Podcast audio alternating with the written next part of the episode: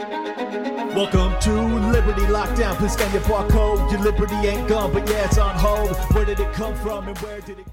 Welcome, everybody, to another episode of Liberty Lockdown. This is Clint Russell, and I am joined once again by the brilliant and powerful Tom Luongo. What's up, Tom? How you doing, man? Oh, I'm good, man. I just, I, uh, God, it's never, it, it, it never ceases to embarrass me when somebody gives me a, a, that kind of an intro. So I do appreciate it. it, it really, I'm dead, dead serious, man. It's, it's just, it's just so not. Hey, I, I'm in the same camp. I'm just doing my thing, and like, oh, people must like it. And I'm, I'm okay with that. Dude, I, I, had you on like six or seven months ago, and within days of me having you on, I'm getting told by people that I need to have Tom Luongo on, and I was like, uh, I just had him. What are you doing? I mean, your your your fans are are uh, voracious. They they want they, well, they, want they, they, they really are. They're good people, and you know, you know of course. What am I gonna say? Um, well, I think it's that you know, I, I think I don't know. I mean, we we've worked really really hard uh, as a community to um, to make our voice heard, and we've overcome almost every obstacle thrown at us. I can tell you that, like the amount of shadow banning and you know and algorithm suppression and all the rest of it's been just unbelievable over the last six years, and it's very very clear that it's been that way. And it's you know is but I just look at it. It's just part of the course. It is just what you do, and if you do good work, eventually it'll get through, and you know it's fine. So exactly. Well, I mean, your your thesis has been one that has. Uh uh, kind of lit a flame, much controversy, especially amongst the uh, Austrian camp. You and I kind of went through the the basics of it, so I'm just going to mm-hmm. kind of um, refer people to that episode if you want to kind of get the backdrop to it. Go go check that episode out. But uh, I think that there's been a, a lot of new developments that are worth digging into and seeing what your read of things are. Uh, obviously, the Federal Reserve has has not refer, reversed course on the interest rates. They they have, I think, they have slowed slowed the amount of increasing, uh, or, or, at least the pace of it as of late. And, sure. and it's it seems as if most people are expecting there to be one more rate hike, and then for them to hold steady. Uh, what's your expectation on, on that front? Um, prepare to be disappointed. Mm. Um, and I mean, and and I'm arguing now with you know with people who I respect a lot. I mean, just metaphorically speaking, arguing that you know I'm you know this is a this is a long form conversation that's happening in multiple rooms at the same time. Everybody's doing their interviews and everybody's doing their thing. Um, but you know, I I don't think Powell's done enough yet because I don't see the European Union as a smoking ruin, mm. politically or economically yet. I'm sorry, he's not done. Um, if he wants to protect the private formation of capital you know, through what is clearly now a communist struggle session over climate change uh, and a shame based monetary system. This is my new talking point. Uh, as opposed to a collateral based talking, you know, uh, monetary system built on, you know, real assets and human toil. No, no, no, not human toil, human shame is what mm. they want. That's what carbon credits are. Mm-hmm. Like once you once once you realize that that's what the the fight is here, and that's what this is all about. And then you have to realize that Powell represents those guys. He represents the guys that, for better or for worse, whether you like them or you don't like them, whether you agree with their past or or agree with how they've made their billions, they still believe in the private formation of capital. They may be they may believe in the state assisted private formation of capital. They may be corporatists, you know, by any strict definition of the term, or you know, right. and even loose definition of the term. No argument and no, but they're still better than the freaking commies over in Europe, right? Who don't believe in the private formation of capital at all. They want to replace that with a purely public, shame-based system. Call it a social credit system. Call it a well, call it whatever you want. But it's about values, a values-based economy. It's not about, um, you know, it's not about a work-based economy. And any Austrian, you know, who argues with me about this turn gets to turn in his freaking credentials card to the girl at the door. I'm sorry, but that's just the truth. I would rather be ruled by Jamie Dimon than Klaus Schwab. If I have to be ruled by somebody, because that's the world I live in, not mm-hmm. the world I want. I'm not advocating for this. Right. But if I have to be, if I have to bow down to somebody, I'd rather bow down to Dimon at the very least because he's going to build oil wells and let me have a friggin' let me have a pickup truck that I like. as right. opposed to Klaus Schwab, who's like, no, you will eat bugs and live in a pod. I, I don't think I've ever I've ever dug uh, deeper with you on this front. Is there? Hmm. the fight between kind of the World Economic Forum and the Federal Reserve. So like the European, the European banking institutions, the um, the shame based economy, are they are they are they aware that the Federal Reserve is battling them? Oh, oh yeah. Okay. You think? You think? Like, for I, I mean, I would assume. Like, oh my God, he's going to pivot next week. He has to pivot next week. Don't you understand? He must pivot. He'll never make it past one percent. If he doesn't pivot, it's going to be terrible for the world. I'm like, oh, oh my God, how many times do I have to hear pivot? Like, I'm done with the word. It's like pivot might as well be a four-letter word. like, you know, seriously, like these people said every time Powell raised rates, oh, he's got to pivot soon. He's, uh, he's got to pivot. He's, pivot. he's not going to pivot.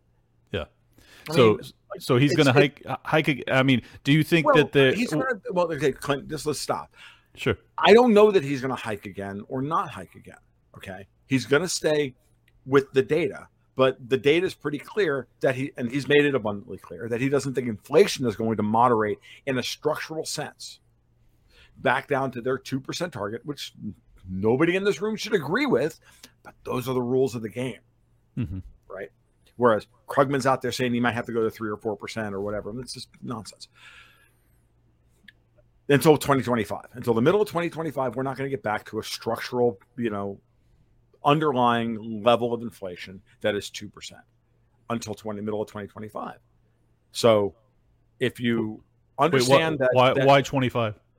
Well, I think that's what he says. I mean, that's what he's oh, saying. I don't know. Okay. It could be 2026. It could be 20. He may be wrong about that, but it's sure. certainly not going to be 2024. And the reason for this is I was writing about this the other day for my patrons, and um, the easiest way to to to to to model what I'm thinking is think ripples in a pond.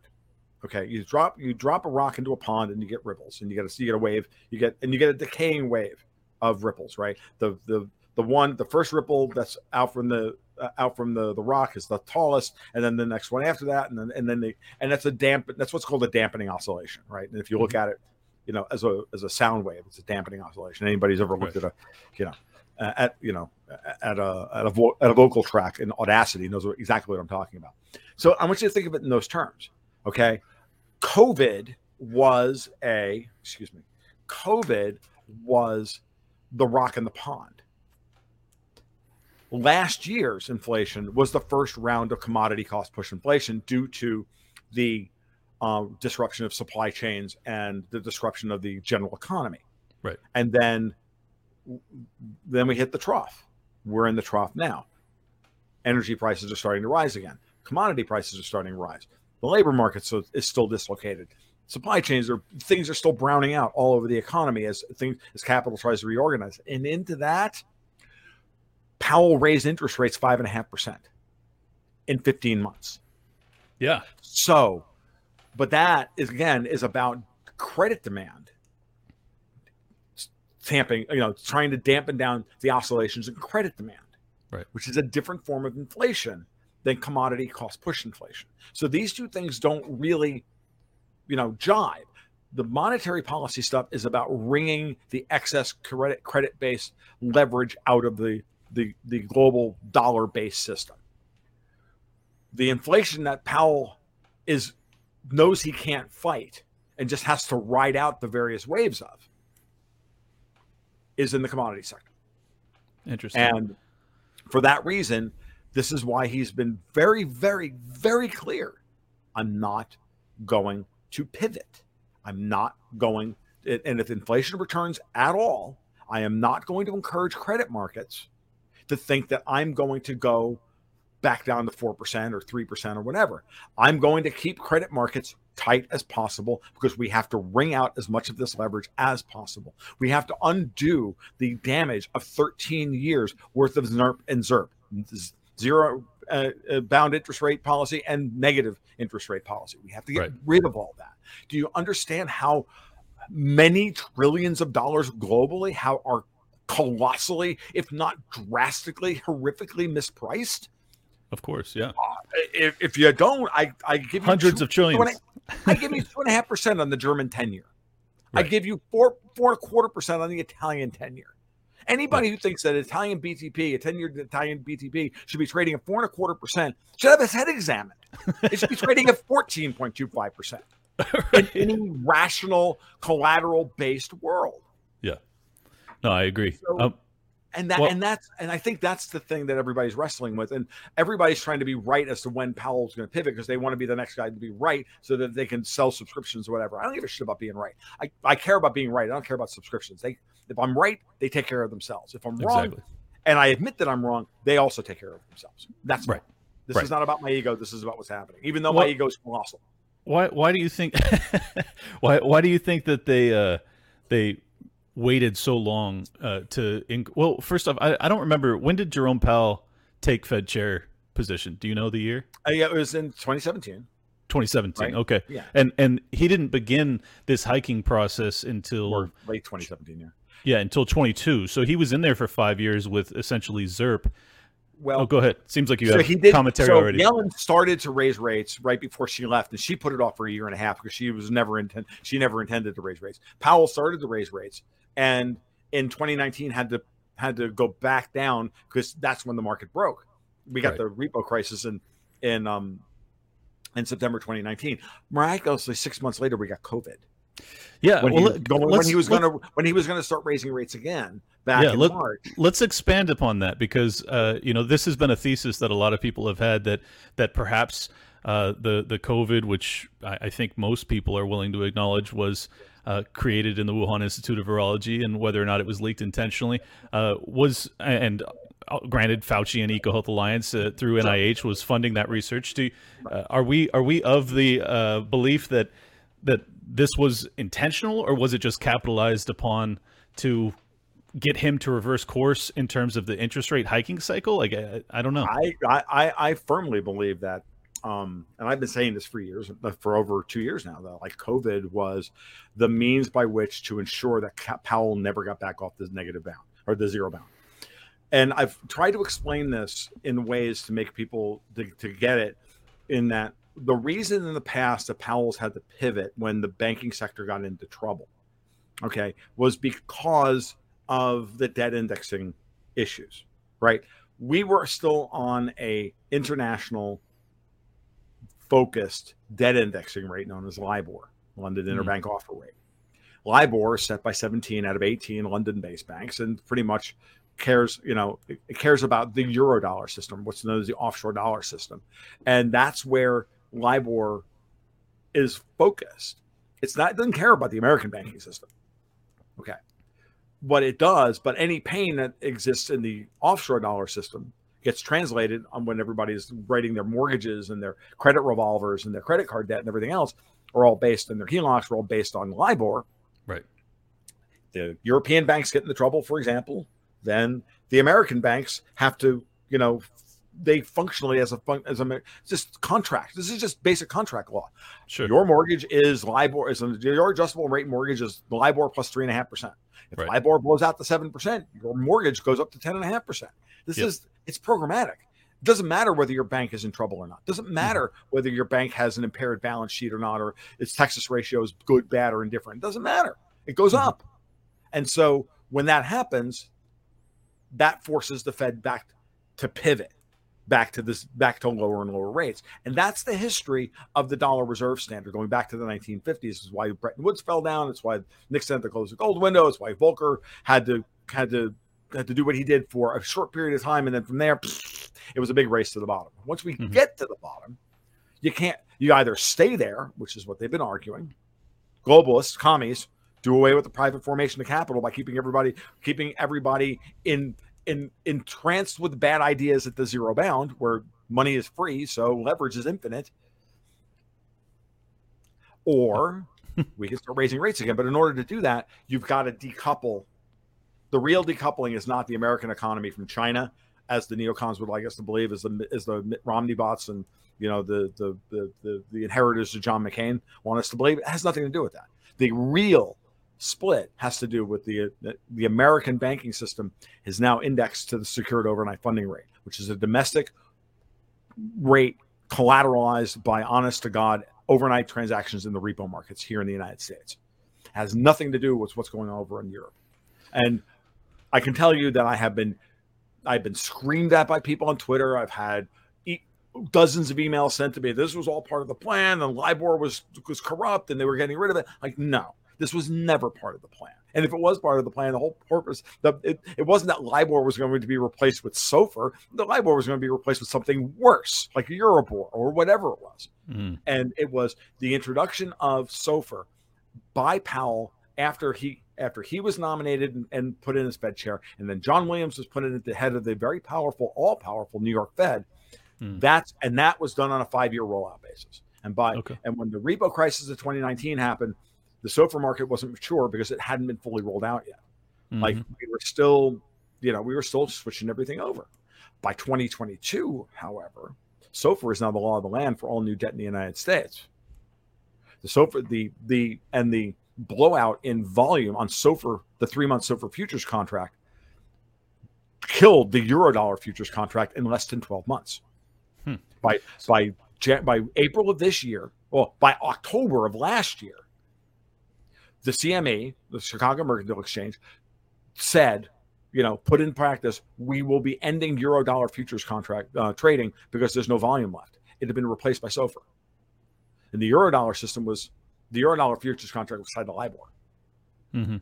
SOFR killed LIBOR in 10 months once it was made the law of the land. So the Fed did its job. And then once that was in place, now when Powell started to raise rates, he didn't have to pivot. Why? Got you. Because we have a the contracts weren't American banking system who that is pricing risk far differently, and everybody else has to take their cues from us, as opposed to us having to take our cues from them Got for, you. for most of our lives and most of the life of the Libertarian Party and the modern American libertarian movement, we have lived under a Federal Reserve that was not in control of its own monetary policy. And yet the Fed took all of our program rightfully as a general critique of central banking Right. but wrongfully based on the fact that it was the Fed is the most powerful one, but the Fed wasn't actually acting for us. The Eurodollar system as it has, has existed up until, well, frankly, 2021 was only uh, was only capable of existing. And this is where I'll go toe to toe with Jeff Snider any day of the week. I don't give a shit because he's wrong. That it was only ever right. It was only ever capable of sustaining itself as long as the Fed played along. Mm. You had to have a compliant Fed in order to make the system work. Well, once the Fed starts acting like the, the central bank of the United States as opposed to the central bank of the world, what a shock. Globalism runs into problems. Yeah. So th- I'm this is papers over here for fuck's sake. It's not that hard.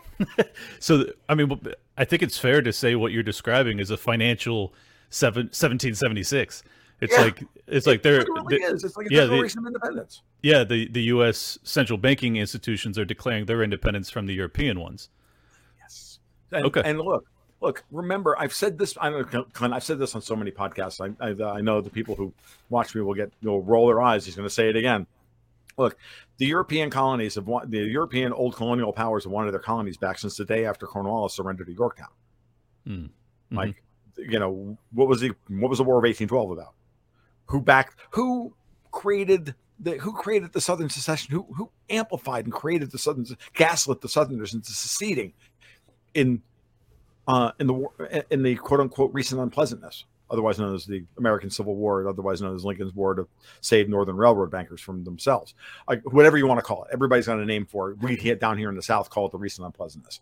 So, I mean, call it there's any different. There's 18 different ways to look at the uh, at the U.S. quote unquote Civil War, which was nothing of the sort. Obviously, it was a war of secession, Mhm. but one of them was that it was being that it was yet another you know british false flag operation to break the country up to break the us up in order to get their colonies back and so from that perspective even though i'm a good floridian now and i say yep lincoln was a tyrant i'm also like yeah but Interesting. and That- you know That is fascinating. Yeah, but- about. yeah, and it's it's hard to think about because Lincoln is is is excoriated within the liber- libertarian community, and you're not wrong to do so on Right. points of philosophy, but Yeah. on points of practicality in the geopolitical milieu of the world you live, not the world you want. History's never quite that simple. Yeah, it's it's it's more complicated than it um, you know just a philosophical analysis. That's fascinating. I, I had never really considered it in that in that lens. So I'll have to. I've had, I I mean, I had to sit down and I had to like have a real long look in the mirror on this one. Yeah. I mean, well, I would imagine. I mean, I mean, it's a at the time the it's the bloodiest, bloodiest. I think it may have been the bloodiest war in in human history at the time, if not. Yes. I mean, certainly the bloodiest civil war, six hundred thousand plus dead. It's it's insane. So. And you um, know- that- and you it know was a damn high, well it was a high price. Right. And you know damn well that the British aristocracy was sitting there back, on like Mr. Burns going, excellent. Of what do you call what do you call half a million dead Americans fighting over swampland in in, in South Carolina? A Right. good start. Oh look at oh look what's happening in Ukraine. Yeah, what do you yeah, call yeah. a half million? What do you call three hundred thousand dead Slavs fighting over swampland in southern Ukraine? Again, same people, same reaction. A good Yep. start. These people are evil, dude. Yeah, And no, I, we I have agree. to realize that sometimes the order of operations and how we extricate ourselves from their control matters. Never lose sight of the prize. We want liberty, but understand that how you get there matters. And just walking in and you know, like a bunch of eight, like a bunch of seventeen-year-old boys going, "I just tear it all down."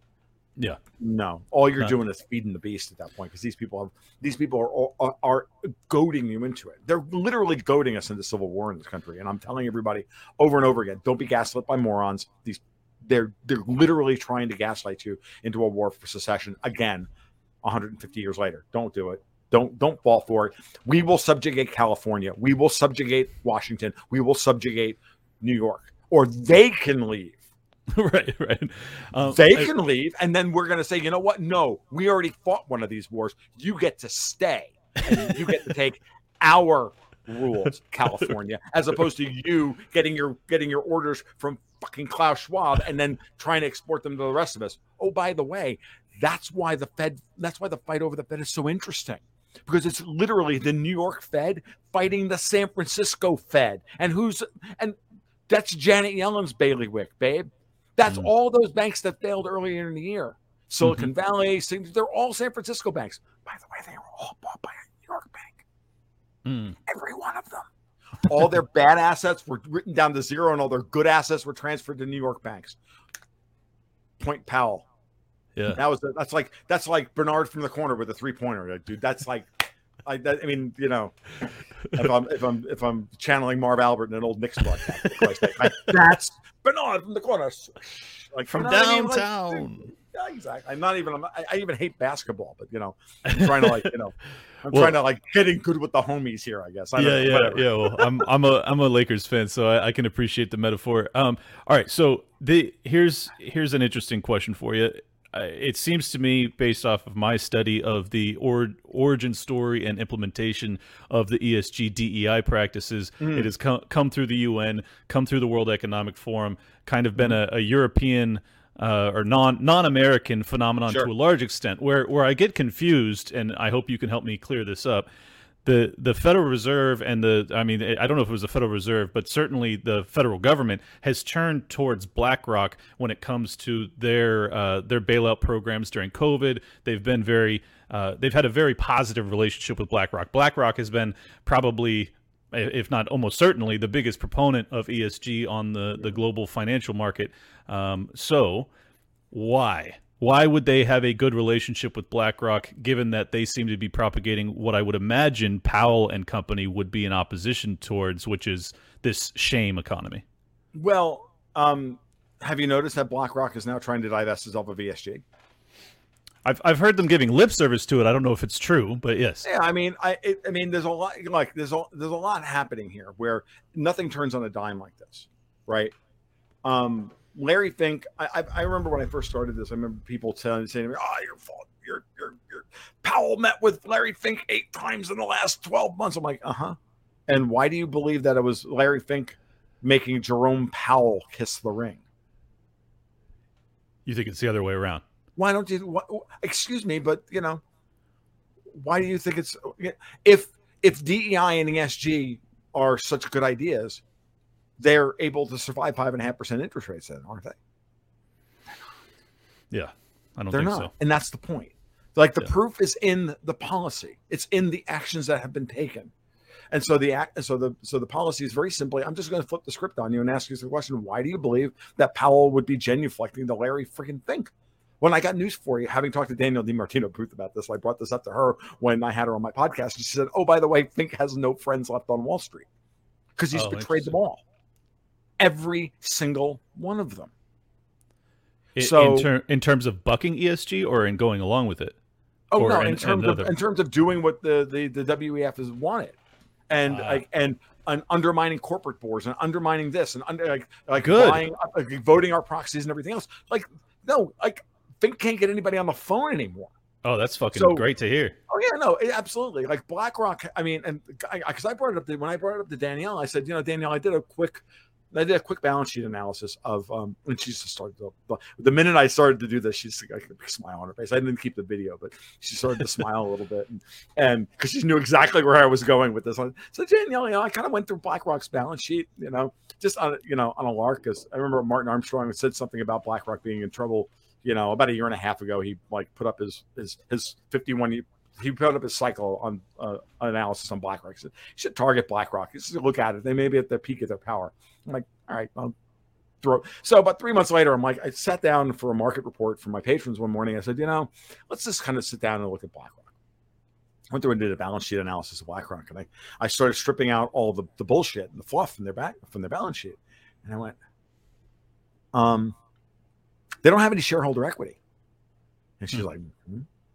I said, this entire big pile of, of power that they supposedly have, when you strip out like goodwill and intangibles and other and other bullshit from their balance sheet, and then and and like any good bank at this point, you can't even figure out what their actual what their actual equity is because there's an other liabilities um, line item that varies anywhere from thirty to forty billion dollars a quarter Wow. And that's on when you, and then when you strip out goodwill and tangibles there's only $8 billion left on the balance sheet. They're a hedge fund or they're a fund manager. That's all they are. They don't actually make any money. And they have all yeah they have a side consulting business but that's all that's all wef stuff because they've inserted their people into the court and by voting our proxy into the corporate boards of all these companies that are that are miraculously all self-immolating. Like InBev and Disney and all these companies that we now all hate because they you know turned Snow White into a you know black chick and you know and fuck with my Star Wars man. Like like not that I even buy that argument but like you know you know what I mean? Like remember like this is the thing I, I got everybody I got to get everybody on board with here. BlackRock was absolutely freaking evil. And these Davos motherfuckers also control the purse strings that which projects get funded and which ones don't. Hollywood runs on debt, dude. Like if Yeah. you're angry about, you know, the way things are happening with your per, your your your your various prod, you know, things that you love, be it Star Wars or this or that, whatever it is, Sure. all right, realize that if the script isn't sufficiently woke, then Disney can't get the freaking loan. Oh yeah, no, I know. Right, right. So this is the It's, reality. it's, it's not it's not necessarily their their desire to continue to do this. It's kind of like, well, do you want the funding for the fucking project or don't you? Yeah, well, it gets even worse than that when BlackRock is putting their thumb on the scale, and then it's the same thing with like, I get people yelling at me all the time, like, "Why are you on Patreon, dude? Like they censor and blah blah blah blah." I'll, Mm. I'll gladly give you money otherwise. I'm like, do you realize that how many times that Patreon was probably as a as a, a company with 47 people or something like that, and a, and a revenue stream of like five million dollars or five or six million dollars? Do you think Patreon has any real power? Yeah, Do you think Patreon was the one sitting there putting the thing, you know, getting rid of Sargon of Akkad and, and Jordan Peterson and the rest of them? No. I mean, sure. Our, so much of this is they get the opprobrium from us because we're angry at Right. what they've done, but they didn't have any choice. yeah, they're they're Because reacting to the the top down pressure. Right. And Yeah. that pressure was that pressure is real. It's everywhere. It's pervasive and it's everywhere. And Oh, so now when you see it coming from something like someone like BOFA, Bank of America, and they're like, you know, denying uh, you know, shutting down accounts to gun owner gun dealers, that I that like BOFA, no, BOFA glows, dude. Like they're they're they're so freaking Davos, it's not funny Mm. right? But when it comes to yeah, and you know, when it comes to this stuff, and then worse than this, this is the other thing you have to realize.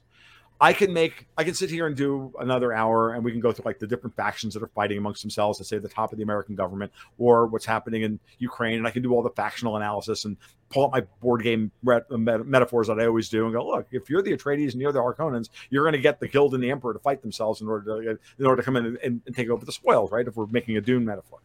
Um but the reality is is that that's happening within every one of these companies. Yeah. okay? For example Mary Erdos over at uh, JP Morgan, her and Jes Staley were the ones that were doing that were handling Jeffrey Epstein's accounts. Okay. Jamie Dimon had no idea what was going on. This is Jamie Dimon's job. Jeffrey Epstein is worth what, five hundred million dollars, like, or at most. And, and and you could even argue that he was ever worth that much money in liquid cash that J.P. Morgan would have access to. The guy was worth maybe what thirty to forty million dollars. Right. Like, it doesn't. It doesn't doesn't rise to the level. That Of Jamie Dimon's get in a analysis. Dimon, for fuck's sake. Yeah, that of course. Guy, that guy has no ability to even get into a room with Dimon.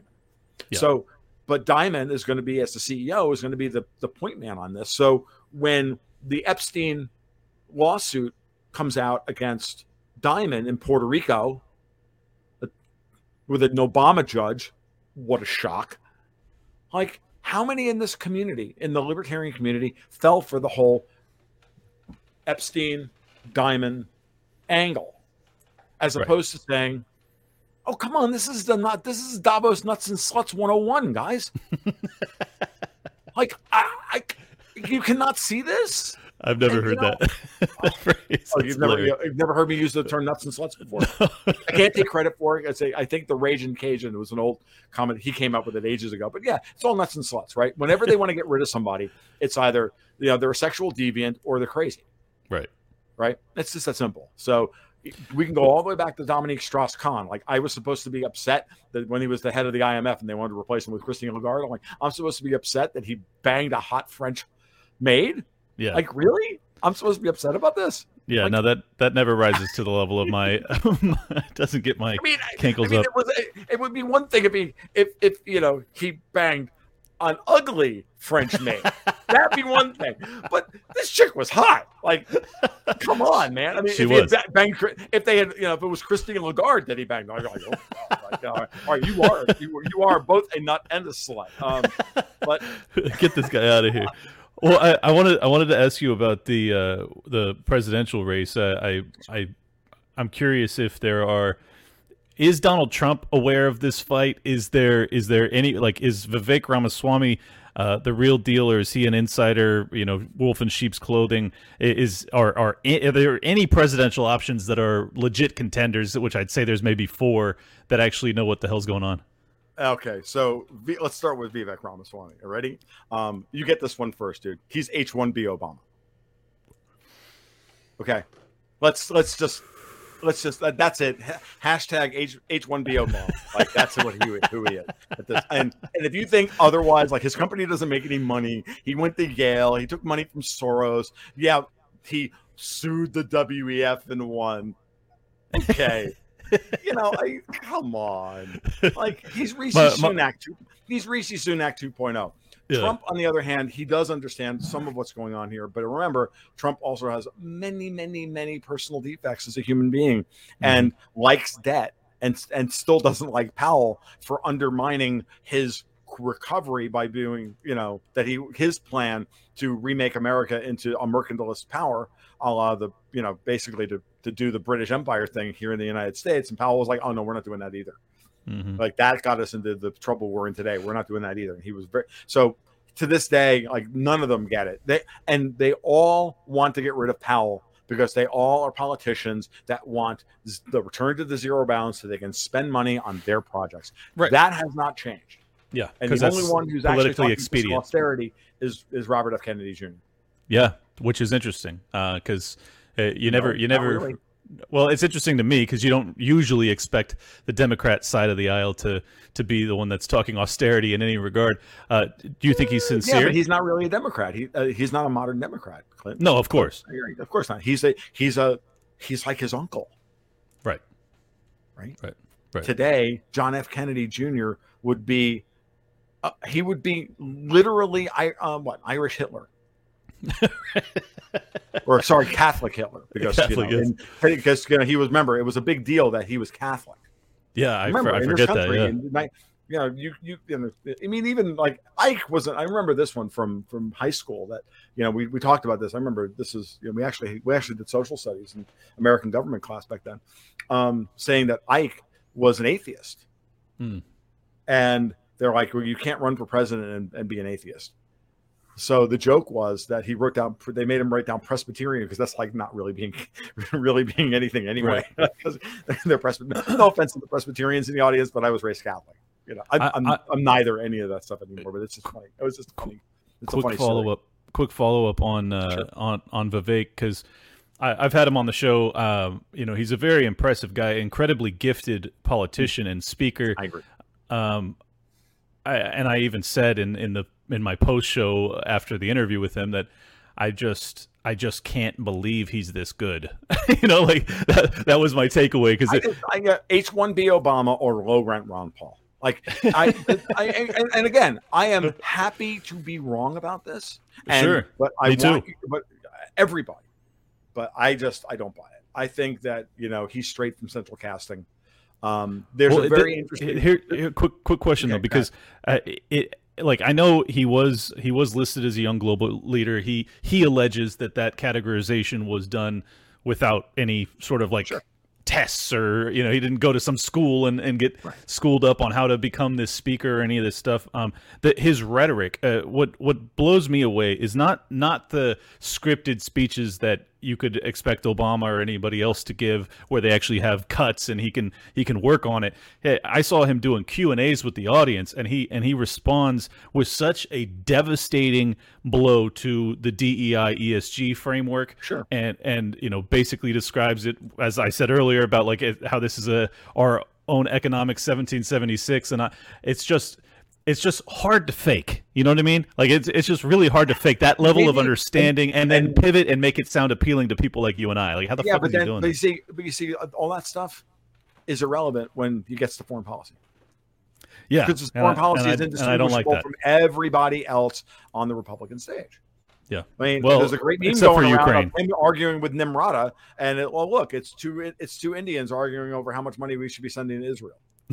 Yes, I know. That. I was very disappointed to see that. And then he came out yesterday and said, uh, you know, Taiwan, I'm the only candidate on the Republican side that's willing to say I will militarily defend Taiwan. And I'm like, oh, fuck, here we go. Yeah, yeah, no, Uh, that's exactly right. They see, they'll always get. This is the thing; they'll always get you with what you want to hear on one side of the equation, and then re- remind you. So, v, so Vivek is absolutely straight from central casting from the British side of the equation. That was what I was just about to get to. Like I said, I, I, I'm not kidding when I say Rishi Sunak 2, 2.0.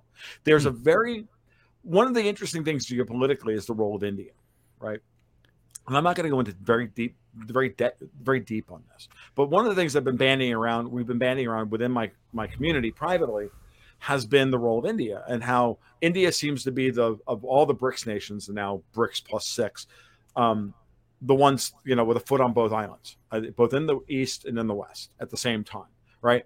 Modi has always, you know, Prime Minister Narendra Modi has always been always played, you know, everybody off against each other, and that's fine. That's the best way, of course, to get the most from both sides, right? Erdogan over in Turkey is is a master at this, but at the same time, the one of the things that was brought up to me, um, both from um, um, some members of my community who are who are Westerners, but also from um, who, who are of Indian extraction. They said the same thing, which is that there's a lot of the Indian aristocracy, and again, I'm, I'm using a very broad term here, and I know it's more complicated than this. That were never happy with the British rule ending. That Mm. they, you know, there's still a lot of those people, and that's the vestiges of that are still very, very um, prevalent in Indian politics. And Mhm. those individuals and those factions within Indian politics have a home in City of London Mhm. and in MI6 and at 10 Downing Street. And you have to understand that the British, I know people get on my case about this and they think that the British are just a bunch of buffoons that make Monty Python, but they're not. They still have tremendous influence, and they're using every ounce of what they have left to in order to maintain their position at this point. And so I look at a guy like Vivek, and I look at Sunak, and I look at the rest of them, and I'm like, I'm not saying that Vivek is is is WEF. This gets into this factional thing. It's clear that there's a British faction within the WEF. There's also a clear British, US, Polish, neoconservative, kill all freaking Russians faction, Mm. kill all Mhm. Chinese faction. Mhm. That's the Victoria Nuland faction. That's that, you know, for lack of a better term, the Khazari mafia thing. That's the Ukrainian diaspora and all of that stuff. So Yeah, Robert those Kagan. are not the same factions. They want war. They understand that the only way they're going to maintain their with the vestiges of their empire is to fight a global war against, you know, the dirty Slavs and the dirty Chinese. Mm. Mhm. Whereas the the the the Weffers think that they can do this from the top down and Yeah. and protect their and and protect their fortress Europe at the same time. And if anything that assails their fortress Europe, that's that's what gets the West's real ire. That's why Powell is their is their is their bad guy. But at the mm-hmm. same time, you have you know you have this you have these neoconservatives that are and these these freaking warmongers that they're not the same people. And in many ways, the the the, the WEF is always Davos, whatever you want to call them, have manipulated, you know, the neocons into doing their bidding by getting the United States to do dumb shit around the world, blowing up brown people and invading them for, you know, looking at us cross-eyed and all the rest of it. This is It's not. thing. It's not hard to get them to do that. and it's not. They're the easiest people in the world to manipulate. And do, oh, you want us to go kill Russians? right. Iranians? Okay, cool. And then they, you know, they bring John Bolton out and they put him on national television and and they give him an audience. Like it's not hard. Okay. So understand that so much of this is it's not one big club. It's Yeah. factions within the big club, and they're all fighting amongst themselves. And I look at Vivek and I say, oh, he's clearly the British Raj hmm. Well, it- the- faction. and here's you here's know, the, and the- same thing with Nimrata, and the same thing with you know Sunak and all the rest of them. And they're Yeah, well- everywhere. and you go look, they're all of a sudden Indian beta males are everywhere in politics. It's kind of like German women. the factional splits are. I, it's it's almost clearly you can just define it that way. So well, got- it it seems it seems counter uh, to your thesis that that Vivek. I mean, it, it could just be lip service, granted, but uh, the fact that he has made his antagonism towards the World Economic Forum, and but more specifically, he spent years advocating against ESG. Do you think he's Mm-hmm. sincere in that, at least? Oh, sure. Because Okay. I can see because look at it, look at it this way. These people are the Brit the, the neocons don't care about the neocons are smart enough to realize that you need a collateral based economy. Okay. Okay. They understand. So so They're so they're dumb. in the Powell camp. Interesting. in that re- in that respect, right. yes. But it's not but again, Powell's on his own is, is Powell's a different faction altogether. Okay. Sure. But sure. they, I mean, they have again. It's like a Venn diagram of shifting alliances, and there's at least three or four factions, and at times they overlap in various ways. And mm-hmm. then, and then the game board changes a little bit because what's clear, what's happening now is that the WEF is trying to make us believe that we don't need collateral to run a monetary system. So that's why the push towards DEI and ESG as a governing principle. And I, so, from that perspective, if Vivek is a neocon or at least attached with the British Raj, you know, faction of of global fuckers who want to control everything, at the very least, then they understand that you can't do this without oil. So they're the ones that you know, yeah, they want to open up the British North Slope and sell that back to to, to Europe, and you know, they're the you know, I, you know, and they'll back Brexit on one day, and then they won't back Brexit on the next day. Like it's this is the way this works. Everything for them is a tactic. How do I get to Russia? Mm, mhm. Because they need all of Russia's collateral, right? And that collateral is the oil, the gas, the the Right. uranium, the this, the that, all of it. They want it all. And they understand that the Russians are the only other, and they've known, understood this for 300 years, and it's been part of British foreign policy for 300 years. And I went over this in a two hour podcast I did with Richard Poe on my podcast a couple of months ago, and he went into some of this, just some of it, I could have easily have Richard on for another six hours and and talk about this stuff. Um, but the British have understood that the only other empire that was their rival was the Russians, and so the Russians had to be killed. And for the British Empire to to and even the vestiges of it to um, survive into the end of the 21st century, it's to get rid of the Russians. Because if you get rid of the Russians, then the entire BRICS and global South will then fall back under, in their thinking, will fall back under their spell. But if you look at what happened with the BRICS summit this week or last week, it wasn't the gold back national, the gold back trade settlement currency and all that. That was all bullshit. That's mm. coming, but that's five, seven, eight years from now. That's going to mm. be that's going to happen bit by bit. What was really important were the six freaking countries that they added. Now we always knew they were going to add Iran because the iron BRICS has been Iran for a long time now, hmm. For all intents and purposes. Again, go back to the whole India not wanting to commit to either side, and into that, Iran's been uh, Russia and China have been building up Iran, and they put hundreds of billions of dollars into Iran. Hmm. Iran, Saudi Arabia, Egypt, right. Ethiopia, the UAE, that's uh, Dubai and Abu Dhabi, and then Argentina. But it, focus on the first five. And that's a shitload of natural resources. It's not just a shitload of natural resources. It's everything you need to build a gold and logistical and oil supply chain, right? Financially, in the Middle East, it's already being built. It's already happening in Abu Dhabi and Dubai. That's why the UAE is so important. Okay, I, again, did a great podcast with um, on Palisades Gold Radio with Vince Lanci, where Vince and I go over all of this stuff, talking about you in order to move a market from one locality to another. In this case, let's talk about the gold trade. In order for that to happen, you have to build the entire infrastructure around gold trading in that area. It means you have to have vaults and you got to have clearinghouses and you got to have exchanges and you got to have currency exchange rates and you got to have the banks and you got to have this and you got to have all of these things and you got to have the logistics to move this up around blah, blah, blah, blah. All that has to get built over time. And so China has that in Hong Kong. They have it in Singapore. Okay. They're building it in Dubai. It's almost practically built in Dubai. The Russians are now wanting to build the same systems in Moscow. Okay. And that bleeds the, the and that will eventually bleed the volumes off of the manipulated exchanges in London, Zurich, and Chicago. And it'll move there. So you can't have a multi-currency trade settlement currency system like they're talking about. And again, it will be just trade settlement. It will not be, you know, building up each other's reserves. It won't. It won't be It's the same system. It'll be an old mercantilist system of gold will move around from account to account and deal with each other's trade imbalances. But that's and that's it. Yeah. Well, and that'll get digitized. But you have, in order for that to happen, you have to have the whole infrastructure built. Right. And that's and so that's going to take time and that's going to take time.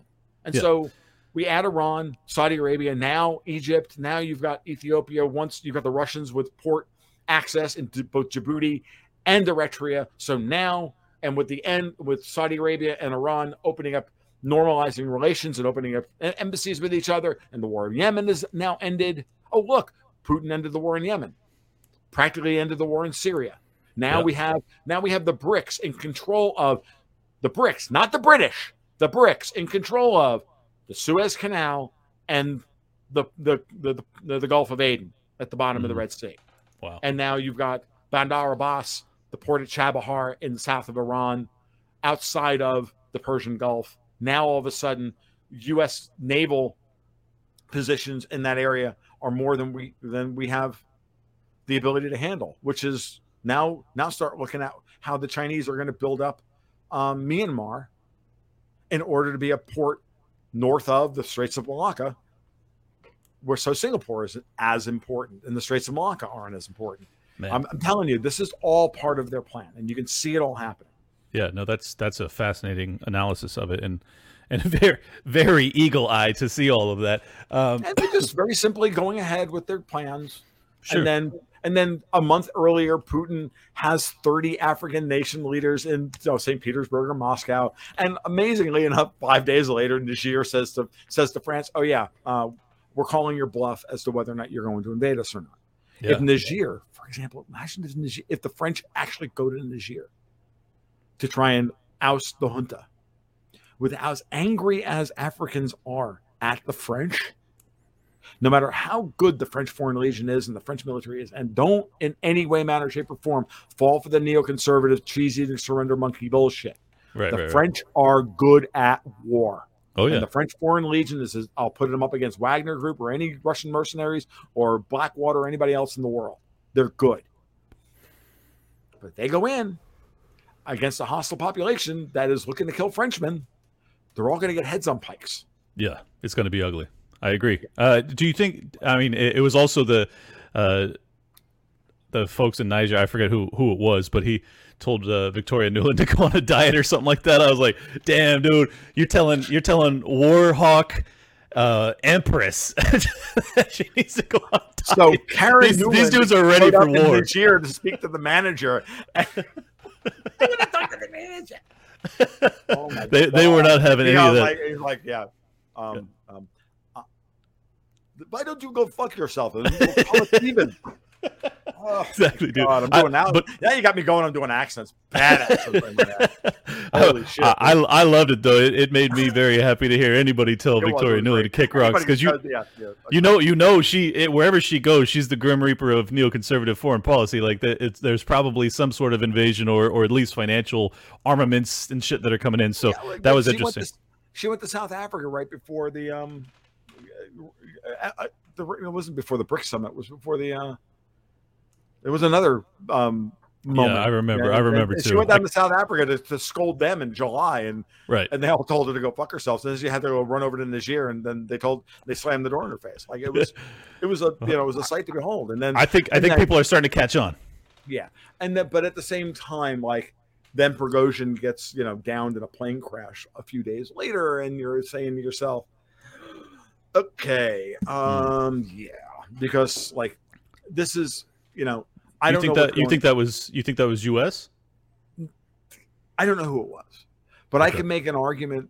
Like at this point, Prigozhin's death feels like the end of Act One in a Hercule Poirot movie, where you're looking around and there's 12 people, this, and they all have a good alibi. They all have a good you know mo for killing this guy. Right, right, right, right. Putin, the Americans, the British, the this one. Everybody's got an angle. So I could I could sit here for half an hour and spin out you know tall tales you know off the top of my head, and they'd all be you know reasonably valid. So I'm Right. not going to do so. What I'm going to Yeah. say is I have no clue. everybody had had a um um A reason. motive. Yeah. Well, and, And- I, I think I think you know a lot, a lot of people were were thinking that perhaps the alleged coup by Prigozhin was uh, a- an effort by, via Putin or or a directed um, Mm-hmm. you know effort by Putin to basically mislead so that he could reorient troops uh, during the counteroffensives from the Ukrainians. And and if that's the case then I could see an argument that it would be the US or the Brits that that wanted to see Prigozhin taken out. Plus it has the double incentive of hey now this look how bloodthirsty Putin is. He took out his mercenary. You know like like Well, oh only well, did he now we care about Prigozhin, mercenaries Yeah, but not only taking out Prigozhin, you took out like two or three. You took out like three or four of the top leaders in Wagner, and so Wagner was making noises about going and, hel- and and supporting in this year. And you know, Right. remember that the the key to look the key to Nuland, understanding Nuland at this point, is to understand the following. There was a we've talked about the I I know everybody talked about the gas pipeline coming up from you know through Niger up through and then from from there I don't know my my my uh my North African geography that well, and then up to Sure. what, Morocco or whatever, and then into Italy. The important thing is that the thing was going to go through, going to go through there and into Italy. Okay, the Americans have a hundred bases, or we Americans have over a hundred bases in Italy. Okay, Wow. Italy is is incredibly important, and Giorgia Meloni, the current supposed you know supposedly betraying a center right wing populist from the Brothers of Italy. Um, again, she's in a very difficult position as well. She's being betrayed on all sides. If you think the American deep state is evil, well, God knows that they learned it from the Italians. Hmm, mhm. Okay, Italian deep state mafia shit is hundreds of years old. She, she's got the she's got them, she's got the EU, and she's got the Americans. So, look, in order to keep Meloni on side with the look, why would why would Nuland want to blow up Nord Stream in order to make things terrible for the Germans? Because what do you think the deal was? Blow up Nord. I mean, this is part of it. Blow up Nord Stream, and we're going to bring in an oil pipeline in through Italy, and we're going Ah. to produce, and we're going to pump up the Italians at the expense of the Germans. Okay, because we have a big and and as an and as an Italian, I'm like, yes, absolutely, all day, every day, please. Like Right. no no love lost between Italians and Germans, folks, and I and I and I mean that with love. But but but at the same time, Meloni is trying to stay in power as much as possible, and the only way she stays in power is by having the U.S. military on her side. Mm. So this is why she has given lip service to supporting Ukraine, but then Yep. she sends a whole bunch of Italian. You know, the, it's like the joke about the old Italian, Italian submarines. You know, how, how do you sink an Italian submarine? You either open up the screen doors, you put it in water, right? Well, it's the same thing with Italian fighting vehicles and their rifles and all the rest of it, right? She sent them their junk. Right, right, right. Like this is the stuff even the Italians were like, "Oh, that was a bad idea. Here you go. You can have some of those." Like, yeah, yeah, she yeah. sent stuff that didn't work. She sent, she dragged her feet about everything. And this is that was your tell that Meloni is trying as best as possible to keep everybody to keep all the balls juggled, all the balls in the air until somebody finally gets control over the situation in Europe. And she's just trying to outlast the crazy. And then when the cra- when the thing when the ball when somebody's finally drops a ball, Right. that's when she can make her move. Gotcha. That's when it will be the Bank of Italy and the Italians who say, you know what? I'm out of the EU. And she doesn't get a chance to do that if she doesn't have the Americans on American military on her side. And I'm sure Victoria Nuland has and the State Department has told her, well, then in order for that to happen, she needs to have the gas coming in from more gas coming in from North Africa. Putin's probably would be willing to tell her the same thing, but she can't take. She has to. I mean, it's like you, she's got devils in both on Right. both sides of her. You have Yeah. to pick a choice between one terrible devil versus the other. And frankly, in this case, you got to pick the neocon devil because it's slightly better than the Right. unbelievable German communists who just want to steal all the physical infrastructure of Italy and put it under, you know, basically WEF control. Because we all can see what they did to the Greeks back in 2015 hmm where they Makes literally sold all of the, the all of Greeks Greece's you know infrastructure assets and trade assets to the Germans in order to get debt restructuring. Right.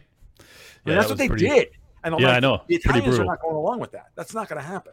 So that makes sense. Well, this is kind of this is kind of off board, but I I, I very very much want to ask it because you know I, I've I recently read uh, Scott Horton's new book, which isn't even released yet, called Provoked, and it, it gives this entire you know 30 30 year history of the fall of the USSR all the way up to present day, and how mm-hmm. this this war in Ukraine was very evidently provoked, and many in the State Department and and American politics were very open about their concerns about the expansion of NATO and how this was inevitably going to come down to this showdown. What I mm-hmm. found interesting and what I, I wasn't aware of until I read it was that uh, both Yeltsin and and Putin had asked repeatedly to be added to NATO, and that they that Putin in particular was like, "What do I have to do? you know, like I'm trying, I'm trying here, I'm trying to fucking work with you guys. We ended the Warsaw Pact, like we're doing all of these things as signs of good faith. Can Right. can we just stop being perennial enemies? Why is it? And I, this is my question for you. Why is it that these this even even the European banking cartel, the families there, the World Economic Forum, the Davos crowd, why is it that it must be one of conquest as opposed to participation with the Russians? I just I've never really understood it. Do you know because why? the because the the Russians want to the, the price for the Russians is that they get to keep their culture. and that's not acceptable. That is not acceptable.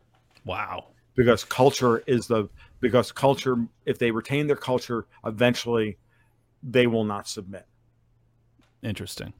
they it will not be a permanent arrangement and they know this So it requires Russian- conquest. it requires conquest it requires the destruction of all con- I mean, that's the, if you look at their philosophy their philosophy is one of we must destroy borders we must destroy culture Right. It is our different cultures and our sovereign and the various tribals, tri- then the tribalism of Europe that created all the wars and we're gonna and we're gonna you know create the new Soviet man. Mm-hmm. It's that simple. And then there's and then there's you know old and then there's a lot of other stuff. And I Sure. and I, again It's very complicated. I, I I purposefully do not speak of the elephant in the room on purpose. So if you think that's me cucking out, fine. I'll wear it like a badge of honor because at least I'll be able to come on and talk about it, talk about something else another day. So it's you know fill in the blanks with however it is you want to deal with any of this stuff. But it's also that it, it's but it's only an angle on this.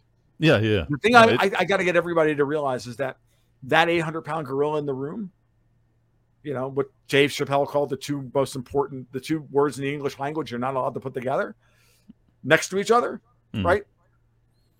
It's only one angle on this. It's No, it's very multifaceted. Yeah. It's a very powerful angle because it is about people who have no ability to forgive. Mm. Interesting. Okay. And I'm not, and again, and that's not all, that's not even a, close to an Axalt argument. It's a very, very small, particular group of people that have now, and I don't want even want to, and, and the worst part about all this is that as a people, they're the ones that are going to wind up in the same place they were in the 1930s and 1940s if they don't stop it Well, and this is where Victoria Nuland has got to get over herself and stop trying to avenge the death of her, you know, trying to uh, avenge her Ukrainian grandfather. Yeah. like How many people have to die, Vicky? Good right? God. How many people have to die for her friggin' for her, you know, for what she needs therapy for? Well, what, Like- what's what's the what's the Chinese role here? I mean, it, China China seems to be having pretty significant economic and, and debt issues itself. Sure. Uh, do you think that are are they are they they seem kind of like Italy to me, where they're kind of like trying to to find the equilibrium? Is that their position? I think so. I, I, think I think Jamie Dimon made it abundantly clear to everybody. We're not going to decouple from China, and anybody who thinks that we're going to is an idiot. And that oil is going to be with us for the next fifty years. You want you want, you want my if you want my um my pick for Secretary of State in the Trump Trump administration part two, it should be Jamie Dimon because he's been the most he's been the most effective diplomat next to Tucker Carlson we have. Um, because because Dimon goes overseas and gets world leaders in the room with him, and then speaks speaks clarity and truth right, and people listen to him. why they too. went why they went after him Mm. because he went to Davos this year and he said those words. Yep. No, and that was and that's completely antagonistic to the Yeah, it was like walking into the Davos room and saying, "I'm sorry, I'm sorry for farting." Um, but you know, I had a whole, but I, I, you know, but I'm lactose intolerant, and I went and I hit the Dairy Queen on my way in. Dude, Oh, by dude, the way, say, saying that we're going to be on oil for the next 50 years and that we're going to stay uh, working with China is like walking into the Davos room, getting up on the center of the table, taking your pants down and shitting in the middle of the fucking room. Exactly. Like, it's oh, crazy. sorry. I, oh, and then can I borrow your napkin, please? I need to wipe my ass. Like, and not even be shameful about it. Like, no, Yeah, yeah. no, I need uh, Klaus. I need your napkin. Because that, that is now- that is completely counter to everything that they And represent. I'm not even going to get into the German Scheisse porn. I, oh, oh, oh. Okay, uh, that was terrible. So I shouldn't have done that one. I, my, my partner's going to be mad at me about that. But tough, tough. So the um, like, they, but yes, that's exactly it. And and so China's. I, I mean, I'm not as. I'm sympathetic to the view of many who view China as a real, you know, colonial threat, you know, col- you know, you know, colonial style, you know, imperial threat, and it's in their history. And but at the same time, I also think that the Chinese are, you know, opportunists, and um, all of these factional infighting, all this factional infighting that I'm talking about here, they're helping. Opportunistically, they're you know, Yeah. You know, they're taking a pawn and moving it here, and you know, They- putting the black be stone on stupid the table here, and they're, they're doing their thing, and then and and the Russians are going to help them because they have to, and they Right. know, they, and the Russians know. Putin knows that eventually in 50 years he's going to have to deal with, or 40 years he's going to have to deal with China. Well, that's the And- crazy thing. and- the, and the the, the is- whole reason, yo, the whole reason that that Putin wanted to be added to NATO is because he's like, we are ethnically European. We are not Yes. Chinese. Don't Yes. push us into the arms of the Chinese. And they're like, they're like, fuck you, you're China now. It's like it was Yeah. just crazy. and and and the Chinese and the Russians are going to have to deal with the Chinese at some point, and the Europeans are going to collapse. and it's going to be a dark age in Europe for you know a couple hundred years, and and uh, it is what it is. But you know what the Europeans are saying to everybody is that we're taking everybody with us. Wow. Yeah, it does feel no, this is literally this is literally some men just want to watch the world burn. So they're going to take the United States with. They need to take the United States with them. They're going to take every, and if they can take everybody with them, then at least we'll be at par, and it'll be a de minimis zero kind of zero sum game. I'm dead serious, guys. Co- This is- communism. This has been my this has been my been my my my um my my read of the game board for a while now, and what I would say is this: guys like Powell and Dimon and others, I honestly think are sovereigntists, and I think Trump is a sovereigntist. I'm not again. I'm not advocating for Trump. I'm I'm over Trump. If he winds up being the nominee or president or whatever, fine. It'll be at, at least entertaining. It'll probably still suck because you know I watched because sequels are rarely better than the original, and I'm just not. I'm just not expecting Donald Trump to be the Empire Strikes Back. I'm just not buying it. Yeah. Um, so I don't know. But at the same time, maybe. You know, maybe he's learned enough, maybe he knows enough, maybe, you know, he'll cross all if he if he can even survive any of this. I the hell knows. Well- like so I don't know. I mean, Well, I can quick- quick- easily see, you know, no election, but I just don't buy that either. I think that would be really dumb. But again, they're trying to push us into a, a moment where they they they're egging us on to secede. We are Yes. the South Yeah, yeah, yeah. the entire United States. We are. They're trying to get the Americans to secede. They, they want the libertarians, and they they're purposefully amplifying libertarians.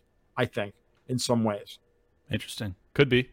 Makes sense. I mean, we we would be, um, We would- you know, a, a good a good source to to undermine the the federal government and push secessionary movements. So that makes sense. And this yeah. is why, I, and it's why I get angry with guys. You know, with I, I, I get angry with guys who then turn around and go, okay, well then all of libertarianism must have been a CIA construct from the 40s in order Yeah, for no. this moment. And I just don't buy. That's just No. bullshit. That's when I hear stuff like that, and I've heard this from, and I, I'm not, I, for once, I'm not going to name names, but they're out there. I've had them referred to me, and I think that's all nonsense. Okay, I think libertarianism as a as a philosophy is perfectly reasonable. I think it's an excellent critique of central planning and all the rest of it, and I think it's a perfectly reasonable way to to aspire to live your life to, and all of that stuff. But in the down and dirty world of geopolitics, you are like everyone else. You are a pawn. Right. Because no, we are I mean, dealing with people sense. who do not believe in anything other than power. Yeah, and and that's why many in the libertarian camp view the secessionary movement as a as a throwing over the chessboard, but it it could result in ruin for sure. It's it's Absolutely. yeah. There's no assurance that it would actually improve things because you could end up in uh you know civil war or or or world war. I mean, there's anything's you possible. up actually the worst part about it is that you let these fucking inbred motherfuckers off the hook. That's the game. The you oh I won the battle and then they win the fucking game. Like Hmm. what do you do? Like what the hell's wrong with you? Like they're Well, it- trying to save their some, some they're trying to save themselves. Do you understand that Europe is their model? And if the United States breaks up under in, in a disorderly fashion before the Europe before European Union breaks up, then what fucking capital is left in Europe stays there. Mhm.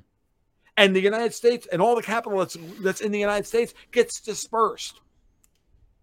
And we wind up in a dark age. They muddle through. The Chinese win the freaking game. And guess what?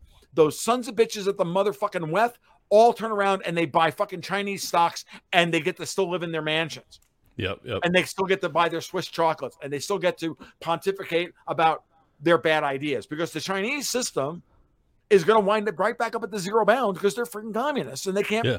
and they can't manage capital. Yep, of course, and and Because- inevitably, I mean, not because they're communist economically. They're not. They're communist philosophically. Right. And therefore, in order to maintain that that that authority system, they're going to have to go back to the zero bound. yeah. No, They're gonna- well, going to wind up with funny money. yeah. Well, I mean, because central cent, central planning always misallocates capital, and and ultimately, you know, it's they're going to have to to to try and So, you know, sustain the system. But here, here's the important question for my audience because I'm sure they're all wondering. Mm-hmm. Um, assuming your thesis is correct and Powell does continue to hike, and or at least he keeps it where it's at, I think at these at these debt levels, that's enough potentially to create uh, real issues in the in the debt markets and ultimately the equities markets. Probably drive us into a recession. I think that's probably would be in alignment with what Powell would like to see because, as you said, we need to absorb a lot of this capital out of the system. Mm-hmm. Um, that that portends a recession. Do you do you foresee that in the not too distant future? Oh yeah, yeah, absolutely. Yeah. Recession is the least of your worries. Yeah. Okay. So depression, like, depression really? is possible. I thought you were going to give me a hard question. Sorry. uh, well, I'm my, I'm asking okay. for my no, audience. No, I know. I, you know. I, am I'm just I'm dude. I'm just fucking with you. Yeah, um, yeah. seriously. Um, no, the um, what you should be what you you should be thinking of now is who is okay. We had coordinated central bank policy up until 2021, and then the Fed got out of the game. Actually, the SNB got out of the game when they depegged the euro. You know, now that I think about it. That, um, that's the Swiss National Bank. Yeah, the Swiss National Bank. I'm sorry. Yeah. Yeah. yeah, keep me at don't don't let me don't let me throw too much jargon at you without getting explain without explaining it. When Powell, you know, began stealth tightening in June of 2021, that's when the central bank era, coordinated central bank era, ended. Right, mm. the dollar reserve standard has been dead for since 2008, guys. It's like like stop using that term; it doesn't exist. The trade, it, we still have a dollar trade settlement system, but we don't have a dollar reserve standard. That's dead because the banking system was dead. It's bankrupt. So now we have the dollar. Now we have the credit, the, the, the coordinated central bank system that that runs from 2011 all the way to 2021. That ended. Powell's been raising rates. They got off the board. The SNB, the Swiss National Bank, they're off the board. The Bank of Japan just got off the board. They just got off the train because they ending yield curve control or tweaking it. Hmm. What that means is that they're going to allow rates to rise to to try and keep capital from outflowing out of of, uh, of, of Japan. They need to stay ahead of. They're behind on inflation. Inflation in Japan is running three three and a half percent. Again, manipulated CPI numbers, but let's just you know work with the numbers we have. Not that we agree, not whether we agree with them or that we even like them, because I hate them right. all. Right. But you know the Japanese ten years still trading at sixty six basis points you know, the two years trading at 50 basis points or whatever the hell it is, it's not good. They've got to let the they got to let yields rise. If they do that, that means that the the yen is going to the yen is going to fall. Right? Well, they have one of two options. They can either let rates rise or they can let the yen continue to fall. Their only choice. So they're off the bandwagon, right? So the ECB is the last one that they've raised rates, but they were the one that has not wanted to raise rates. The Bank of England has raised rates almost gleefully. The Bank of Canada has raised rates almost gleefully, and I can have I have it on good authority that the Canadian banks are backing Powell's play 100%, which is why the truckers, why the people did not lose their bank accounts over the truckers' revolt. When the Canadian Senate intervened and stopped the Emergencies Act from going through, that came from the that order came from TD America, that came from TD Bank North and all and all those guys. Wow, interesting. Flat out, done. have it on good authority, like directly from those people. Gone. They back Powell's play in every way. Hmm. Um. So who's left of that original set bank seven uh, um, central banks? The Fed's out, BOJ's out, BOE's out, Bank of Canada's out, uh, SNB's out, ECB. Who, who, who's left? ECB. I don't know. Nobody. They're all good. They're all fucking out. yeah, okay. So, so what Lagarde is doing now is literally just trying to, like, with her, like, you know, like with fingers in the dam, trying to keep the, trying to keep doing yield curve control. And the only one, and the only ally she has left is Janet Yellen over at the Treasury Department. But mm. Janet Yellen has the problem because remember, Davos wants to destroy the United States. How do you destroy the United States? You destroy the United States by getting us to spend in ways that makes drunken sailors ashamed to be drunken sailors. Right. Right undermine the fiscal situation, force the Fed back to the zero bound because we can't afford the debt. And Powell's like, no, it's not my problem. Go ahead, raise a trillion and a half in capital. You're doing it at 6%. But that'll blow out the budget. Exactly. That's exactly what I want to happen. Hmm. I am over this. We are done. Europe is the one that can't handle this. Europe's banks are fucked. There isn't there isn't a real bid under German Bund at this point. Okay. So they're all out. They're all done. The whole thing is broken apart. They're in the tense negotiations of who's going to lose. So do you think I that... see it as Europe? And once Europe finally, and once the European bond markets finally explode. All that money is going to flow into the United States. The dollar is already starting to rise. We're going to get that. The the U.S. equity markets are going to trade. Are going to tread water. The Dow is going to tread water, if or if not rise. The dollar is going higher. Gold is going Wow. higher. Oil is going higher. Interesting. The collateral based money is going to get the ground. When So- debt, so- when the sovereign debt markets start to go, everything will money will get the ground, and ground means tangible assets, and and the closest thing in the debt markets to hard assets, which in this case are U.S. Treasuries. So you'll see U.S. Treasuries rise slowly, but you're going to see um, European bond yields explode. Okay, once once it once they go, once Lagarde loses control, just watch the German ten year, and and wait for a move, a sustained move above 2.5, 2.6 percent, because she's targeting the shit out of that, Okay. and that That's- then that that that keeps everything else in the eurozone in place: the Italian debt, French debt, Spanish debt, all the rest of it. Well, that that gives my audience something to actually, you know, keep an eye on. Um, I, I what's what I find interesting about that is that I would have expected these elevated interest rate levels to ultimately uh, create a recession in this country, which would usually hurt equities markets. You're you're implying that because it's going to be the strongest of the week, It's a right. that you'll see a bunch of uh, you know foreign capital hit the market to keep equities higher. Yeah. Yeah, we are going to have capital inflow like you wouldn't believe because there's going to be a dollar bull wave that's going to light your hair. Well, we don't have any hair, so you know, light somebody's hair on fire. Um, Like like the And- the facial hair on fire. Yeah. yeah, well, light the facial hair on fire. I, I, I just trimmed my beard, so there's not even very much of that because you know I, I wanted to look pretty for you today. thank you. Thank you. So, I, no, dude, you should see you should have seen the wild old man I look like this morning. Um, I don't, you know. So again, I'm not allowed out in public all that often because I'm barely fit for human consumption.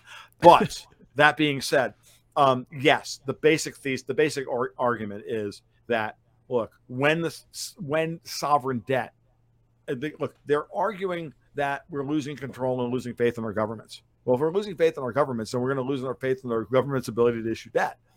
Like everybody's focused, like the entire financial press and Twitter space and everything else, like, oh my God, what's happening with the dollar and the dollar and the de-dollarization, the dollar, the dollar, and it's all this. uh, Like, did anybody notice the euro? Mm. Just saying. Yeah. You know, It- uh, what do you think is like these people were these people issued 16 trillion dollars worth of debt at negative yields? Do you think any of those central banks are are are solvent? Did So- you so- miss a German auditor coming out and saying the Bundesbank needs a two trillion dollar capital injection? The Bundesbank needs a two trillion dollar capital injection. Yeah, it's crazy. Well, I mean, this this is why it's so hard for a lot of people to imagine, including myself, to to imagine uh, a deflationary environment. uh, but if you have all of this capital that's flooding, it's basically exiting sovereign debt. It's going to flood into the American market because the the global financial market realizes that the U.S. is going to be the one that's defending the dollar. That's deflationary, And but w- but you see all- assets elevating And in that deflation. dollar, dollar and there's all this dollar denominated debt that has to be serviced. Correct. This is Brent Johnson's dollar milkshake theory. He's not wrong. Yes. Yes. Like- yes. I mean, he's not wrong on it. I had Brent on the podcast recently. We had a great talk. I'm sure. And um, and he, and he- and by the way, he hates that appellation, dollar milkshake. He, he, he enjoyed it for a little while, but he doesn't like it's like, and I don't blame him. Like it's it's a it's it's a meme that's been played. It's that's, that's played out. But the ar- the argument is you you you can't ignore the geopolitical imperatives at play here. Okay, and again, all the stuff we talked about with the BRICS and all this other stuff points towards gold being remonetized, and by somebody. And I think the BRICS are going to do it. And if the BRICS do it, then everybody else is going to be forced to do it wow. because Interesting. we we've we've removed gold from the system. Let's go back to the original shame-based economy talking point that I, I, I opened the talk with today. Think of it this way: the goal of each iteration, as the central at- at every turn in since the formation of the Bank of England in 1694, every time there's been a financial panic, has been to remove physical collateral a little bit more from the global financial system at Yep. each iteration. Right? We've now gotten to the point where there's almost none we have some central banks, as Brent Ben Bernanke put it, but we still have gold on our balance sheets. Uh, tradition, as far as he's Right. concerned, but we don't need Right. it. Right? They want to go to MMT, central bank digital currencies, and carbon credits as collateral. Yeah. Right? That there's there's no collateral there. Yeah, that's all bullshit. That's all bullshit. It's all ephemera. I mean, for any for anybody, I mean, sorry for any you know for any for any Peter Schiff fans in the audience that still thinks that Bitcoin is is useless. at least Bitcoin has scarcity. Right. At least Bitcoin has congealed electricity in the form of numbers, Yep. math. It has something behind it. These people literally have shame. Right. Okay. hmm So, I, And I'm shameless, so Yeah. there's no there's no value there. I've been here for what an hour and ten minutes so far, twenty minutes. Like, you know, what shame do I have left? Like, you know, I went to German Scheisse porn at some point. So, um, you know, in order to get a laugh. Okay, so, like, I know the comedy's not good, but it's free, right? So, um, so when you think about that, we've already there. We're there, right? Martin Armstrong has put it, you know, put, puts it to, this way all the time. He says, "We're at a thousand year low in interest rates." Do you think they're going to go lower? well, we're not we're not there anymore. Uh, I mean, we were for a very long time. Right. but- But Yeah. we're immediately going to go back to it? No, we've all been conditioned to believe that this is what's going to occur next. But we Well- all did it under the assumption that the Fed was that it was all one big club and we ain't in it. But right, right, right. clearly, when there when a, a group within that club is faces existential threat, and again, now I'm going to like pull out my libertarian street drug cred card, beep, and here it is. What are all cartels? Meta stable. One of the great critiques of libertarianism and of Austrian economics is that cartels, price cartels, aren't stable. Hmm. Eventually, the cartel breaks down because eventually the price setting by the cartels does not does not serve the the needs of members of the cartel, and eventually they break. Yep. Central banks are no different than any other cartel, and if you don't, and if and if you want to argue that point, if you want to argue and tell me that I'm wrong about that, I'm just going to tell you, okay, that's nice. Shut up. Turn in your libertarian street cred card at with Yeah. the girl at the door. No, you're, you're clearly right about that. That's the whole reason ESG is going to fail too. Exactly. Exactly, Clint. You're absolutely you bingo. Yeah. So there we there we are. Like eh, you know, at some point we don't argue um we can't argue this stuff emotionally, even though it's incredibly emotional. We fall back on first principles, fall, fall back on those things that drew you to the, the philosophy into the into the arguments in the first place.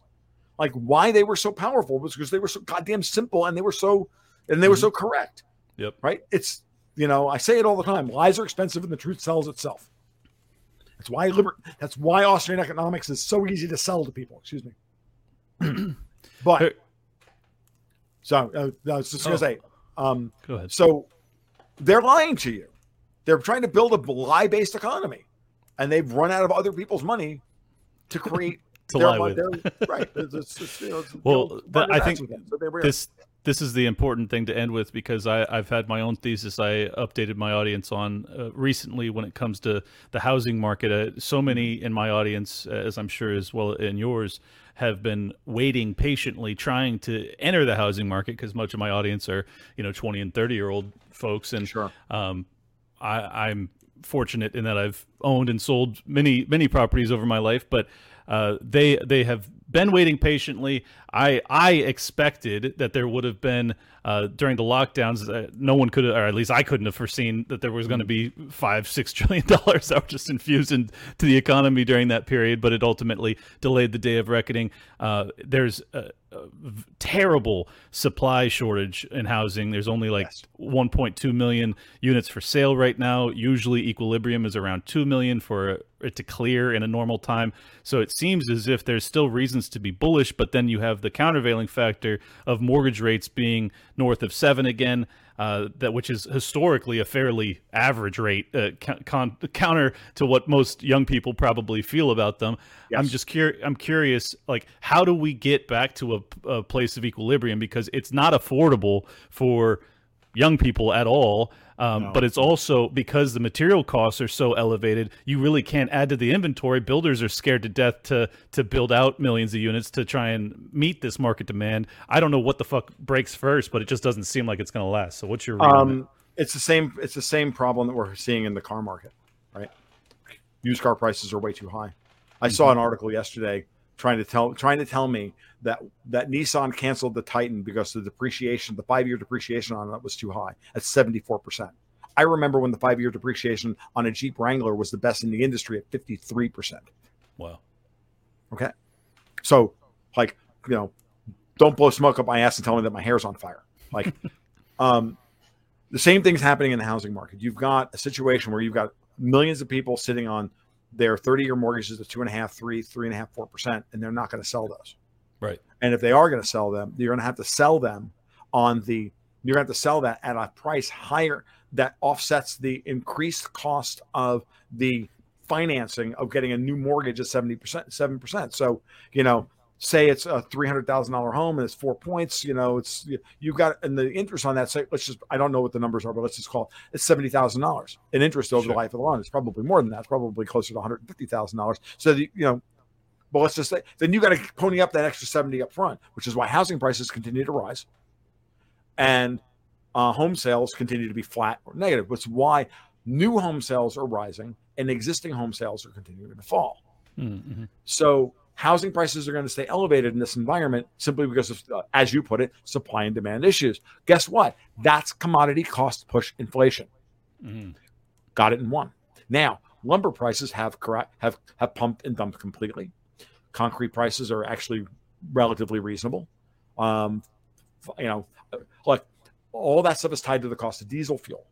A lot of it is like like you know like you know getting my my road my my my my private road lime rocked at the you know every year I, I spend a, spend a little bit of money on getting that thing worked on.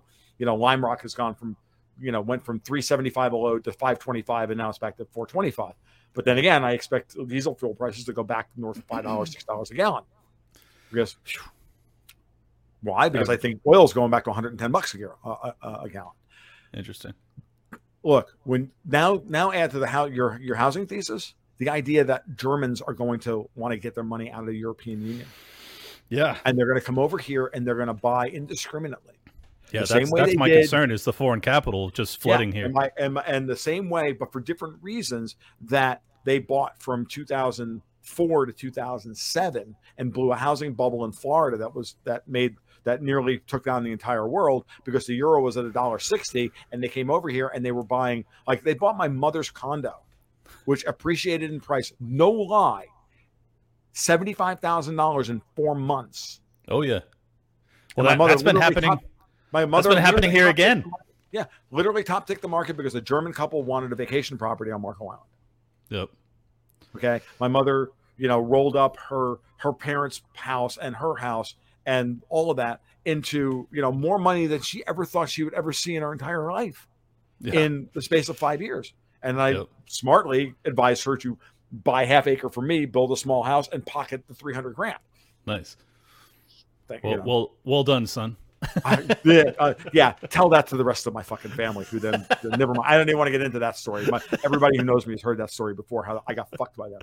But that being said, that's going to happen again, but for the wrong reasons. Now they're going to be fleeing uncertainty mm. and fleeing desperation there, and they won't give a shit, and they're going to drive the dollar to the moon in the process.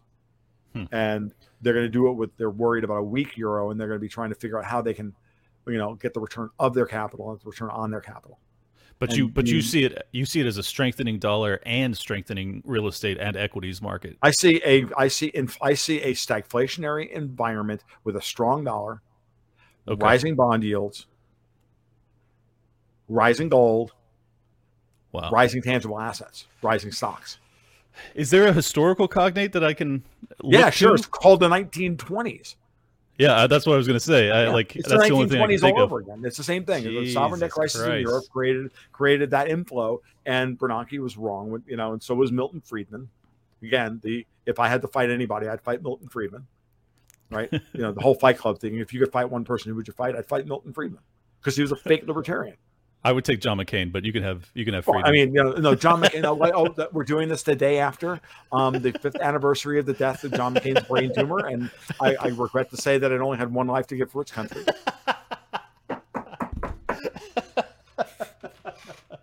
that, that that reinstates your libertarian bona fides right there. I know. I, I, oh, that's too funny, man. Well, hey. No, I, I, love I, I, love that line. I used to I used to when I was doing I used to do the weekly live streams whenever whenever that happened. Was, I, I pulled that joke joke out and it would just the, the the comment threads would just the chat would just stop. and then after about two minutes later, everybody was like, Raffle Mao. Yeah, right, right, Oh right, my right, God, I love you. You know, it's, it's, it's the greatest joke in the world, dude. It never gets old. Um, Man. Well, that that's that that this has been uh, as always incredibly insightful. Tom Luongo, please tell us or tell my audience at least where where they can follow and support you. Sure, you can uh, follow the work, uh, the public work over at my blog at tomluongo.me.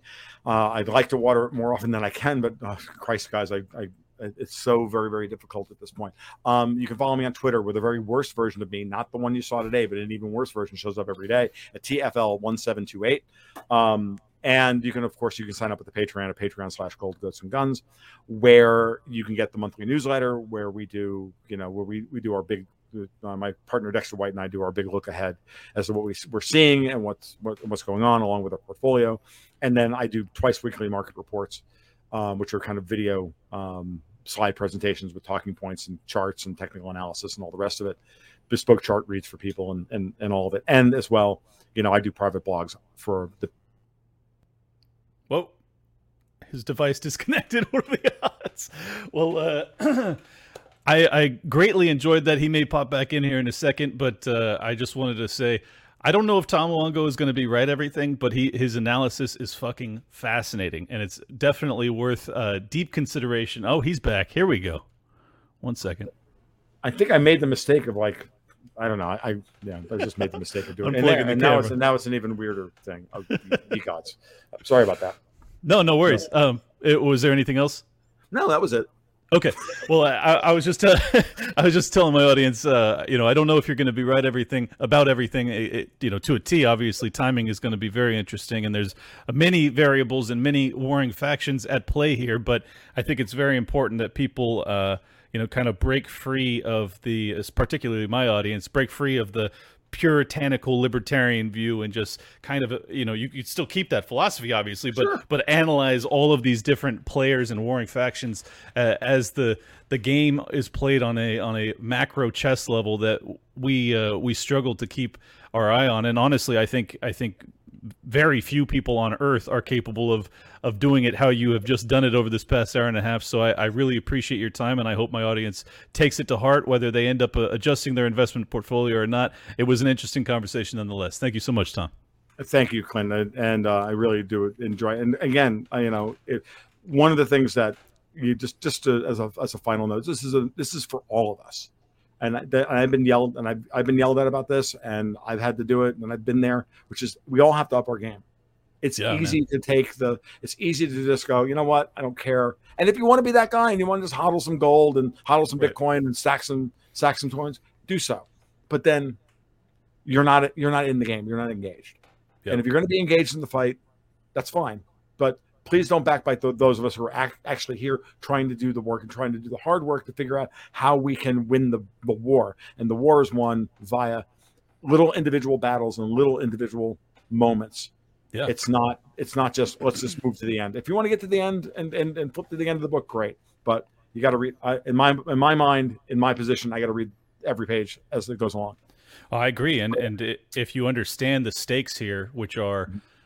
Uh, not just ast- not just astronomical, but arguably existential, I think it's worth being involved and and and trying to sway the conversation into our worldview and and hopefully guide this thing so we can Sure. we can avoid the worst of the potential outcomes. So and we do it and we do it in such a way that we we come across as responsible crafters of of, of policy and statecraft like Right. and that's hard Yeah. where you have to be a critic and you have to like hold it back and they go look it's you know i'm i'm i'm out here advocating powell go to 7% i want to break as much of this as possible but at the same time i also realize i may be wrong about that like Sure. there's a vandal part of me as well that says dude come on like 7% and Mhm. you maybe he's already done enough, which is why I do, I, I kind of dodged the question earlier: is is Powell going to go higher? It's he's going to do what he needs to do.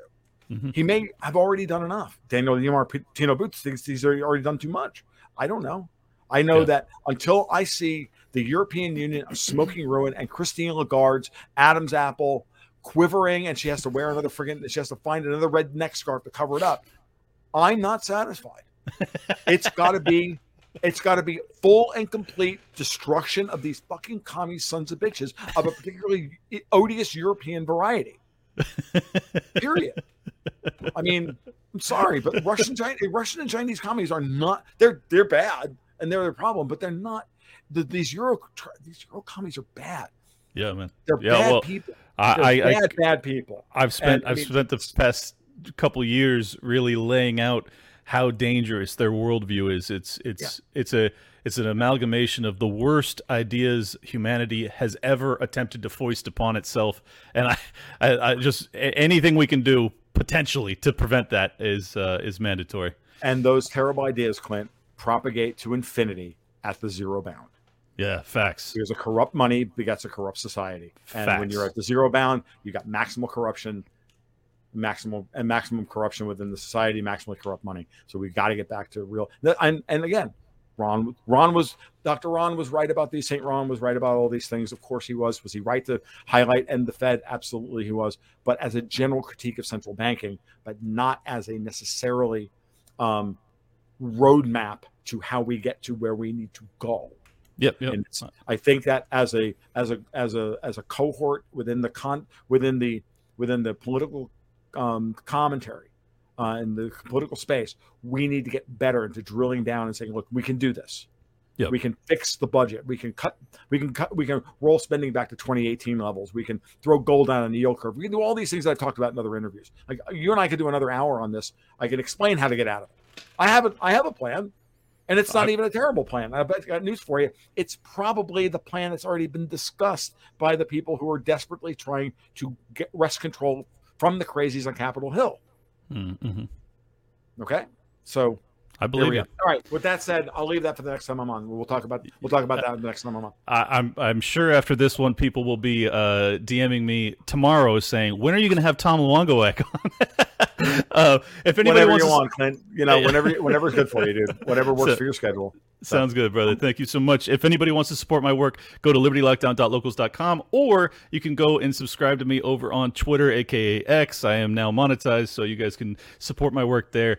Uh, I appreciate all of the support I've been getting. We're doing 20,000 plus per episode now. It's amazing. I really appreciate it. And, uh, and hopefully it, it's uh, just a sign of not just the beginning of things for me, but for this movement more broadly. And I think that Tom Luongo is a very important voice in that. So uh, once again, Tom, I appreciate your time. Nah, Clint, Clint, it was the pleasure was all mine, dude. I couldn't you know couldn't find a better way to prep for a hurricane. You guys do well. We'll talk to you soon. Later, man. Welcome to Liberty Lockdown. Please scan your barcode. Your liberty ain't gone, but yeah, it's on hold. Where did it come from and where did it go?